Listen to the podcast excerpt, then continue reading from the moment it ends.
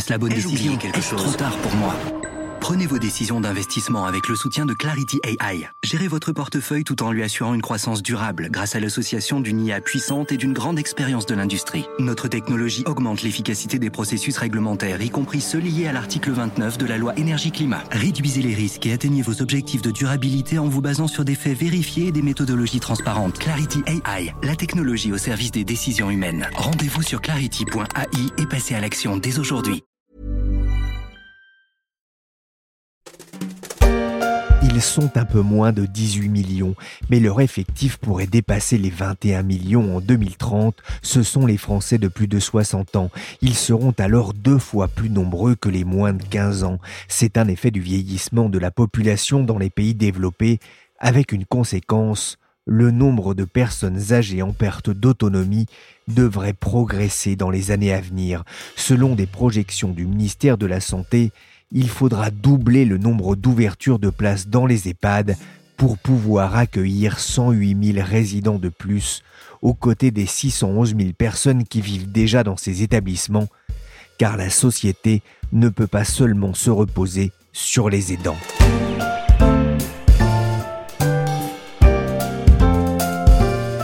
Je suis Pierrick Fay, vous écoutez La Story, le podcast d'actualité des échos, et je vous propose aujourd'hui de découvrir le parcours du combattant des aidants. Je t'aime maman. Moi aussi. Et je t'aime papa. Moi aussi mon poulet. Promis? Promis. Promis. Je ne sais pas si vous vous souvenez, mais à la fin du film d'Étienne Châtillaise, André Dussolier et Sabine Azema sont enfin débarrassés de leur rejeton de 28 ans. Mais la liberté enfin retrouvée ne le sera pas longtemps, avec la grand-mère de Tanguy qui se casse la jambe et s'installe chez sa bru et son fils. L'histoire fait sourire bien sûr, mais pour des milliers de Français, la perte d'autonomie d'un aîné est souvent le début d'un casse-tête pour les enfants. Stefano Lupieri, journaliste aux échos, est parti à la rencontre de ceux que l'on appelle les aidants, ceux qui ont bouleversé leur vie du jour au lendemain pour aider une personne de leur famille. Il a raconté ce parcours du combattant dans un article paru récemment dans les Échos Weekend. Je parlais tout à l'heure des besoins de place dans les EHPAD. En 2018, les plus de 75 ans représentaient près d'un habitant sur dix en France selon l'INSEE. À cet âge, certains sont encore largement autonomes, mais leur proportion va aller croissant, surtout entre 2020 et 2050 le nombre de centenaires devrait doubler, passant à près de 54 000 personnes, en espérant que tous auront la santé de Robert Marchand, le recordman du vélo chez les seniors. C'était en 2017 dans le journal télé de France 3. Il est arrivé avec son éternel sourire et sous les applaudissements du public. À presque 106 ans, Robert Marchand suscite l'admiration. Ce 27 août à Albi, il vient briguer le titre de champion du monde de cyclisme grand fond d'eau dans la catégorie plus de 100 ans. Mais il ne faut pas se leurrer, Robert Marchand est plutôt l'exception et face à cette dynamique du vieillissement de la population, la question des aidants devient de plus en plus urgente. Avec euh, les progrès de la médecine, on reste en vie euh, de plus en plus longtemps. De fait, euh, en 2050, euh, l'on sait que près de 5 millions de Français auront plus de 85 ans, avec tous les problèmes de perte d'autonomie que cela va impliquer. Stéphano Lupieri est journaliste aux échos. Les aidants, qui sont souvent les enfants des personnes dépendantes, vont devoir s'inscrire dans des parcours d'accompagnement de plus en plus longs. Il faut donc leur donner les moyens de bien faire euh, sans y laisser leur santé, car c'est une tâche qui peut être très prenante, tant sur le plan psychologique que matériel. Justement, qu'est-ce que cela implique d'être aidant? Il n'y a pas de définition juridique précise de l'aidant. On peut l'être à différents niveaux. Euh, entre la personne qui fait le choix de prendre l'un de ses parents atteint d'une maladie neurodégénérative en pension chez elle et celle qui va lui rendre visite une fois par mois dans un EHPAD, la charge n'est bien sûr pas la même. Mais l'on sait en tout cas que ceux qui, pour des raisons morales ou financières, sont le plus impliqués, finissent parfois par se négliger au profit de leurs parents, allant jusque, euh, pour certains, jusqu'à l'épuisement, ce qui n'est bien sûr pas souhaitable. Beaucoup n'ont d'ailleurs pas conscience d'être des aidants. Pour les acteurs de terrain, il faut donc leur donner plus de visibilité et surtout plus euh, d'assistance. En France, on estime à 11 millions le nombre de personnes soutenant quotidiennement un proche malade ou dépendant. Pourtant, l'État, mais aussi les entreprises, semblent encore avoir du mal aujourd'hui à reconnaître cette charge. Selon certaines études, les aidants dans leur ensemble feraient faire, euh, grâce à leur engagement, près de 11 milliards d'euros d'économies à l'État. La loi de 2015, qui était censée adapter la société au vieillissement, a un peu renforcé leur statut en leur attribuant notamment une compensation annuelle de 500 euros pour financer des congés. Certains territoires ont également mis en place des plateformes de répit pour les aidants qui peuvent les soulager, euh, par exemple une demi-journée par semaine, en leur envoyant un accompagnant à domicile. Mais les initiatives les plus intéressantes euh, viennent surtout du terrain associatif, avec la mise en place de plateformes d'écoute téléphonique comme euh, avec nos proches ou de café des aidants qui invitent à, venir euh, partager en présentiel leurs difficultés. Les entreprises ont aussi bien sûr un, rôle important à jouer en facilitant notamment l'emploi du temps de leurs salariés qui se sont déclarés aidants. Mais euh, même si le sujet monte, il est encore loin d'être reconnu partout. Les aidants ont vécu une situation particulière. On sait qu'ils sont souvent euh, seuls là aussi, alors parfois en famille, mais, mais souvent seuls là aussi dans leur parcours d'aidant. On vient de traverser une, et on traverse encore une, situation délicate euh, d'un point de vue de santé. Quel a été l'impact de, cette crise sanitaire euh, sur leur vie de tous les jours? La charge morale et physique s'est bien sûr accentuée les acteurs de terrain ont constaté que durant le premier confinement, un certain nombre d'aidants ont été obligés d'accomplir des gestes médicaux, comme faire une piqûre ou poser un cathéter, qui n'était pas euh, de leur ressort, évidemment. Cette crise a aussi un peu agi comme révélateur. Beaucoup d'enfants se sont rendus compte, euh, en effet, que les logements de leurs parents n'étaient souvent pas adaptés à leur perte d'autonomie. Autre conséquence, plus heureuse celle-ci, les tablettes et autres supports électroniques euh, pour échanger avec euh, ses proches en EHPAD, qui étaient auparavant plutôt mal vus, ont redoré au cours de cette euh, crise pendant le, confinement, redoré leur blason, car ces outils étaient souvent le seul moyen de garder un lien. On les regarde donc désormais avec davantage d'intérêt. Ce qui ressort de, votre enquête dans les éco-weekends, Stéphano, c'est qu'on n'est jamais vraiment préparé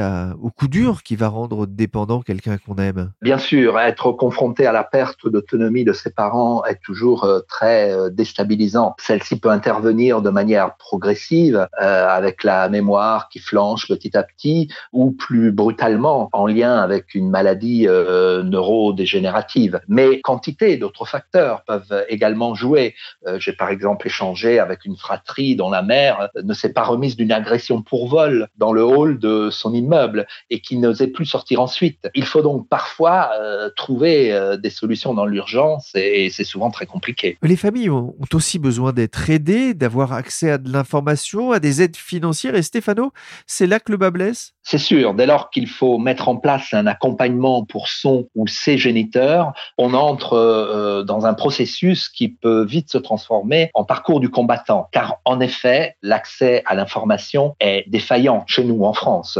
Tous les territoires sont loin d'avoir créé ce que l'on appelle un centre local d'information et de coordination ou CLIC, qui est une sorte de guichet unique capable de décrypter l'offre de prestations et d'orienter les aidants en fonction du degré euh, de perte d'autonomie de leurs parents. Du coup, euh, il faut souvent se débrouiller tout seul, sachant que les prestations médicales relèvent de l'agence régionale de santé, tandis que la commune et le département se chargent, elles, de l'action sociale, et que tout ce petit monde euh, ne collabore pas toujours harmonieusement, loin s'en faut. Il y a donc une vraie différence dans l'accès aux aides en fonction du lieu où on habite. Oui, car pour que ce soit bien clair, ces aides, elles existent. À défaut d'avoir réussi à induire la création d'un réseau local performant de guichets uniques qui est aujourd'hui très disparate d'un territoire à l'autre, l'État a créé un site baptisé euh, pour les personnes âgées.gouv.fr qui s'efforce de préciser le dispositif mis en place pour ces aides. La plus importante, euh, l'APA, qui veut dire allocation personnalisée pour l'autonomie, est calculée en, fonction du niveau de perte d'autonomie de la personne. Mais d'autres aides existent euh, qui sont souvent mal connues, comme celles délivrées par l'Agence nationale de l'amélioration de l'habitat ou par Action Logement pour financer l'aménagement du domicile. Il faut savoir que près de 9000 seniors de plus de 65 ans meurent chaque année des suites d'un accident domestique. Oui, aménager euh, son domicile, notamment la, la, la, salle de bain, qui est une pièce essentielle là, là aussi et qui est souvent source d'accidents. On le sait, pour les aidants, cette perte d'autonomie d'un proche, c'est déjà un poids. Ça peut vite devenir aussi un, un chose-trappe financier? C'est certain au-delà d'un certain niveau de perte d'autonomie, la solution la plus économique reste pour l'instant le placement en EHPAD, car les aides à domicile peuvent très vite chiffrer. Le coût moyen d'une de ces structures euh, varie entre 1800 et 2800 euros par mois, selon que l'EHPAD est à caractère public ou privé, mais avec de grands écarts de tarifs selon sa localisation. Et surtout, à chaque fois, avec des restes à charge qui sont conséquents, souvent hors de portée pour des fratries avec des, de faibles disponibilités financières. On le disait, hein, ça arrive souvent quand on ne s'y attend pas. Il y a des solutions, euh, des aides pour essayer de prévenir aussi les causes de la dépendance physique, notamment? Ben, Il y a des facteurs physiologiques et héréditaires contre lesquels on ne peut malheureusement rien faire. En revanche, on peut essayer d'agir en favorisant l'activité physique, en stimulant l'activité cérébrale et en luttant contre l'isolement social. D'ailleurs, les caisses de retraite ont lancé un site qui donne des conseils dans ce domaine, baptisé pour bienvieillir.fr. Elles peuvent aussi prendre en charge des bilans pour identifier les fragilités de chacun, voire des ateliers pour essayer d'entretenir de, leur, potentiel. Encore faut-il être au courant que ça existe. Vous parliez des EHPAD tout à l'heure. Il y a effectivement cette question des, des des hébergements. Est-ce que le nombre d'aidants s'explique aussi par le fait qu'il y ait un manque de place dans les EHPAD? Aujourd'hui, il y a tout de même 7000 EHPAD en France et 80% des Français en ont un à moins de 9 de chez eux. Mais le plus rassurant pour faire face à l'afflux inévitable de nouveaux bataillons de seniors plus ou moins dépendants, c'est l'émergence euh, d'une nouvelle offre d'hébergement à laquelle on assiste depuis quelques années. Pour les plus fortunés qui peuvent s'y payer un appartement, les résidences autonomie gérées par le secteur privé proposent un, un volet d'activité et de services collectifs qui peut en séduire beaucoup. Un autre type d'habitat dit inclusif ou partagé est également en train de se développer. Il s'agit de petits collectifs de logements pouvant être gérés par une association du secteur social ou médico-social, voire par euh, une collectivité, et dont l'accès est plus abordable que les résidences du privé. Une autre formule, baptisée accueil familial, a également le vent en poupe en ce moment. Le senior est dans ce cas placé au domicile d'une personne agréée qui s'occupe de toute l'intendance, à l'exclusion toutefois du suivi médical. Reste que, pour ces deux derniers types d'hébergement, la demande est encore euh, bien supérieure à l'offre. Oui, on comprend bien qu'il peut y avoir euh, un, un, problème de place là aussi pour trouver des solutions d'hébergement pour aider ces personnes dépendantes. Mais on sent aussi chez les personnes que vous avez interrogées une réticence à, à placer le, leurs parents dans, dans, ces structures? On constate que les réactions peuvent être très différentes d'une personne à l'autre, euh, sans compter que lorsqu'on habite loin de ses parents, ce type de placement en EHPAD est souvent inévitable. Mais il est vrai que beaucoup ne se sentent pas d'abandonner leurs parents, surtout dans un EHPAD. Les psychologues qui coordonnent les plateformes d'écoute des aidants sont souvent confrontés à l'expression d'un sentiment de culpabilité, l'impression de ne pas en faire assez vis-à-vis -vis de ses géniteurs. Il faut cependant faire attention à se préserver et à ne pas tomber dans un excès inverse. Les professionnels insistent sur le fait que les enfants ne sont pas là pour faire la toilette de leurs parents dépendants, mais surtout pour leur donner de l'amour. Il faut revoir euh, ce système des EHPAD? Écoutez, ce qui est clair, c'est que euh, le modèle de 80 chambres, de 20 mètres carrés, le long d'un couloir, euh, tel qu'il a été standardisé ces dernières décennies, est incontestablement à bout de souffle. Aujourd'hui, on évoque la nécessité d'ouvrir ces structures vers l'extérieur, d'en refaire des lieux de vie, en les accolant par exemple à l'installation d'une crèche. On phosphore aussi de plus en plus sur le concept d'EHPAD dit hors les murs, qui ambitionne d'apporter tous les services médicaux d'un EHPAD au domicile de la personne dépendante. De fait, Corian, qui est le numéro un du secteur euh, en France, n'a pas hésité à mettre la main récemment sur l'entreprise euh, d'aide à domicile euh, petit-fils, ce qui en dit long sur les évolutions de ce marché. Reste que tout ça n'avance pas encore assez vite au regard des besoins. On attend avec impatience le texte de la nouvelle loi, baptisée cette fois Grand âge et autonomie, mais dont la rédaction a déjà été reportée à deux reprises. Après avoir été longuement accusé d'être agiste, autrement dit de ne pas assumer la réalité du vieillissement et de faire preuve de discrimination à l'égard des personnes âgées, la société française euh, semble à peine commencer à mesurer la tâche qui lui reste à accomplir pour assurer une de vie digne pour tout le monde. Euh, ça risque certes de coûter très cher, mais c'est aussi une formidable opportunité de développer de nouvelles activités et donc euh, de l'emploi. Dans la nuit du 15 au 16 juin dernier, l'Assemblée nationale a voté le principe de la création d'une cinquième branche de la sécurité sociale dédiée à la perte d'autonomie, la première étape d'un long chemin. En 2017, Jacques Chirac avait pris l'engagement de créer un mécanisme de prise en charge du risque de dépendance, ouvrant la voie à cette cinquième branche de la Sécu. Quelques années plus tôt, en 1999, à l'occasion de l'année internationale des personnes âgées, il avait salué le travail des aidants par ces mots. Heureusement, quand vient la solitude, quand vient la dépendance, le plus souvent la famille est là, toujours aussi forte, malgré les changements du monde, une famille à laquelle les personnes âgées continuent à beaucoup apporter à une famille qui leur donne en retour beaucoup plus qu'on ne le croit. La solidarité se démontre d'abord au travers des liens du sang.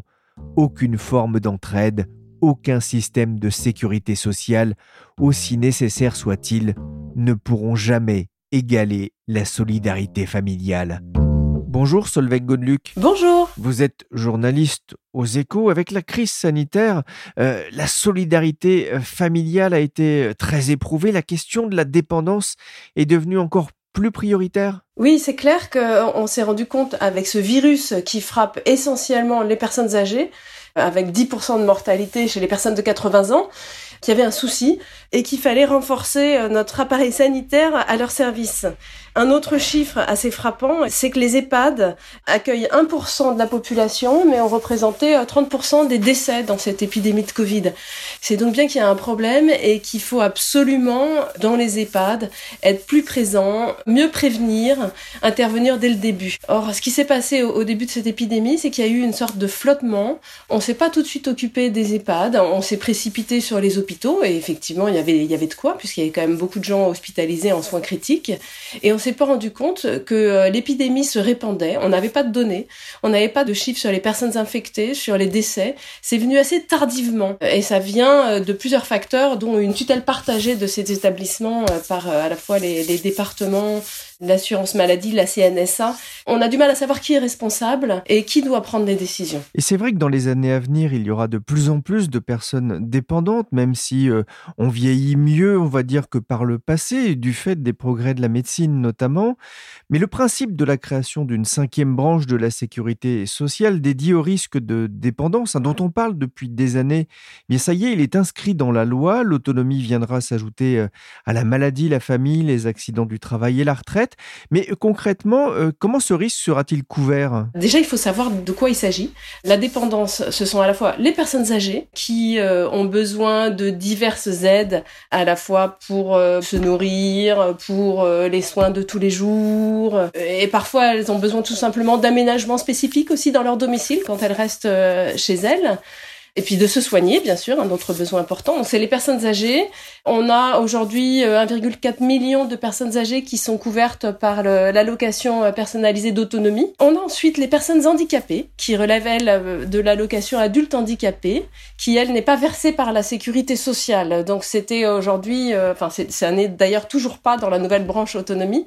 Et ces personnes-là, c'est 1,2 million d'allocataires environ. Donc on, va avoir effectivement une branche qui va centraliser centraliser un certain nombre de crédits, c'est ça? Voilà, exactement. Alors elle ne centralise pas tous les crédits. Cette branche, euh, elle va peser. Elle a déjà son premier budget a été voté euh, à l'automne. C'est euh, un peu moins de 32 milliards d'euros tout de même. Donc c'est pas rien. C'est pas 32 milliards d'euros qui tombent tout d'un coup et qui n'existaient pas. C'est des crédits qui étaient principalement à l'assurance maladie, plus quelques crédits supplémentaires. Et on n'a pas tout centralisé, ça c'est aussi important à savoir. Par exemple, l'allocation adulte handicapé, qui est versée sur le budget de l'État, continuera à être versée sur le budget de l'État et ne sera pas dans celui de la branche autonomie. On voit un budget important. Ce coup, il a longtemps fait reculer les, gouvernements. Ah, ça c'est sûr, ça fait quand même assez longtemps que les gouvernements, les présidents euh, successifs ont promis euh, des réformes majeures avec des financements très importants. Donc on a eu Nicolas Sarkozy, François Hollande, Emmanuel Macron, à chaque fois en campagne électorale, ils ont promis des grandes réformes. Ça, la plupart du temps, accouché d'une souris. Parce que même si on avait la volonté de réformer, on n'arrivait pas à trouver euh, l'argent. Macron a parlé d'une réforme à 10 milliards. Donc ça, tout de suite, euh, forcément, c'est des grands chiffres. Enfin, c'était plutôt des grands chiffres par le passé, mais l'épidémie de Covid est passée par là et euh, on a un petit peu euh, tout a changé. C'est-à-dire qu'on a un petit peu perdu le sens commun avec les, gros montants engagés, puisque bon, on a un déficit de la sécurité sociale de, de 50 milliards d'euros cette année. Ça change un petit peu la perspective.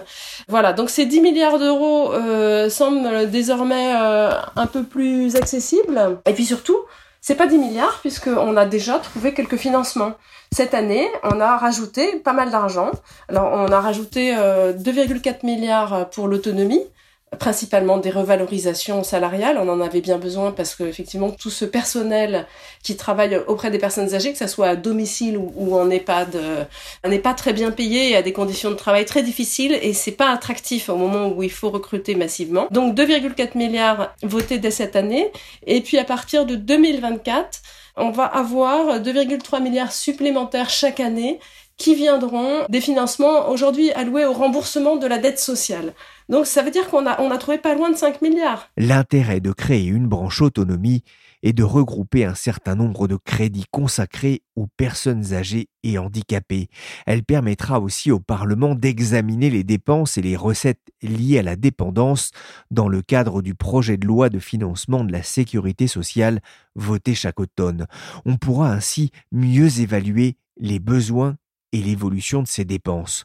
Pour autant, Solveig, sur la question du financement de cette cinquième branche, on a un peu l'impression qu'on a surtout déshabillé Pierre pour habiller Paul. Bah en fait, euh, on peut dire que Paul est déjà habillé par Pierre, puisque euh, ça vient de la nature hybride du financement de la dépendance. Une partie aujourd'hui est déjà directement financée par l'assurance maladie. Ça peut être par exemple le salaire des infirmiers. C'est toute la partie soins. Tous les soins qui sont donnés aux personnes dépendantes sont déjà financés par l'assurance maladie. Ensuite, vous avez aussi euh, un budget euh, à proprement parler de dépendance, qui euh, celui-là est financé par les départements en fonction du niveau de dépendance, de perte d'autonomie des personnes en question. Et puis vous avez aussi un reste à charge assez important, hein, c'est de l'ordre de 6 milliards d'euros pour les familles qui payent, elles, l'hébergement, c'est-à-dire les services d'hôtellerie. La prochaine étape, c'est le projet de loi euh, grand âge et autonomie On espère. Ça, c'est, c'est ce qu'attendent tous les acteurs du secteur. Euh, il a déjà été euh, repoussé plusieurs fois. Bon, par le Covid, on peut le comprendre, mais ça traîne en longueur. Il y a eu plusieurs rapports assez importants sous ce quinquennat. Le rapport Libo, le rapport El Khomri, le rapport Vachet. Tous les constats sont faits, les outils ont déjà été proposés. Alors bon, bien sûr, il y a le problème de quel outil de financement on va prendre parce qu'il n'y a pas grand monde qui a envie d'avoir une nouvelle, enfin plusieurs nouvelles journées de solidarité, comme vous savez la journée de la Pentecôte euh, travaillée ou alors de faire des économies par ailleurs euh, ou d'augmenter les prélèvements. C'est toujours quand même des choix un petit peu difficiles. Donc euh, voilà, ça c'est pas encore tranché. On attend toujours une concertation LAROC de l'autonomie qui était euh, au départ prévue pour cette année. Et puis peut-être, c'est encore ce qu'on dit chez la ministre déléguée Brigitte Bourguignon en charge de l'autonomie, peut-être un projet de loi pour cet été. ça avance doucement mais, mais sûrement quoi. Bah sûrement non, je dirais pas sûrement parce que c'est quand même un petit peu compliqué là, on a on a un calendrier législatif extrêmement chargé cette année. Et puis l'année prochaine, il se passera plus rien parce que c'est les présidentielles. Dès la fin de cette année, ça va être difficile de bouger. Euh, ensuite, on a tout de même une contrainte budgétaire, parce qu'après avoir beaucoup dépensé, il va falloir commencer à trouver euh, des moyens de, sinon de faire des économies, du moins de refermer un peu le robinet. Donc je pense que les pressions, euh, ça va tirailler dans tous les sens, et c'est pas sûr du tout que ce projet de loi arrive à son terme. Du moins durant ce quinquennat. Mais en revanche, ce qui me paraît sûr, c'est que ça sera un sujet important de la campagne électorale de 2022 si on n'a pas le projet de loi cette année. Merci Solveig Godluc, spécialiste des questions de santé aux échos, et merci Stefano Lupieri pour cet éclairage sur les aidants à retrouver sur le site internet des échos week-end. La story s'est terminée pour aujourd'hui. J'ai bien été aidé pour le podcast des échos par Willy Gann à la réalisation et Michel Varnet pour la partie édition et production. La story est disponible sur Spotify et Deezer et sur les applications de téléchargement de podcasts comme Podcast Addict, AudioNow, Castbox, Podbean ou encore Apple Podcast. N'hésitez pas à vous abonner. Pour l'information en temps réel, rendez-vous sur leséchos.fr.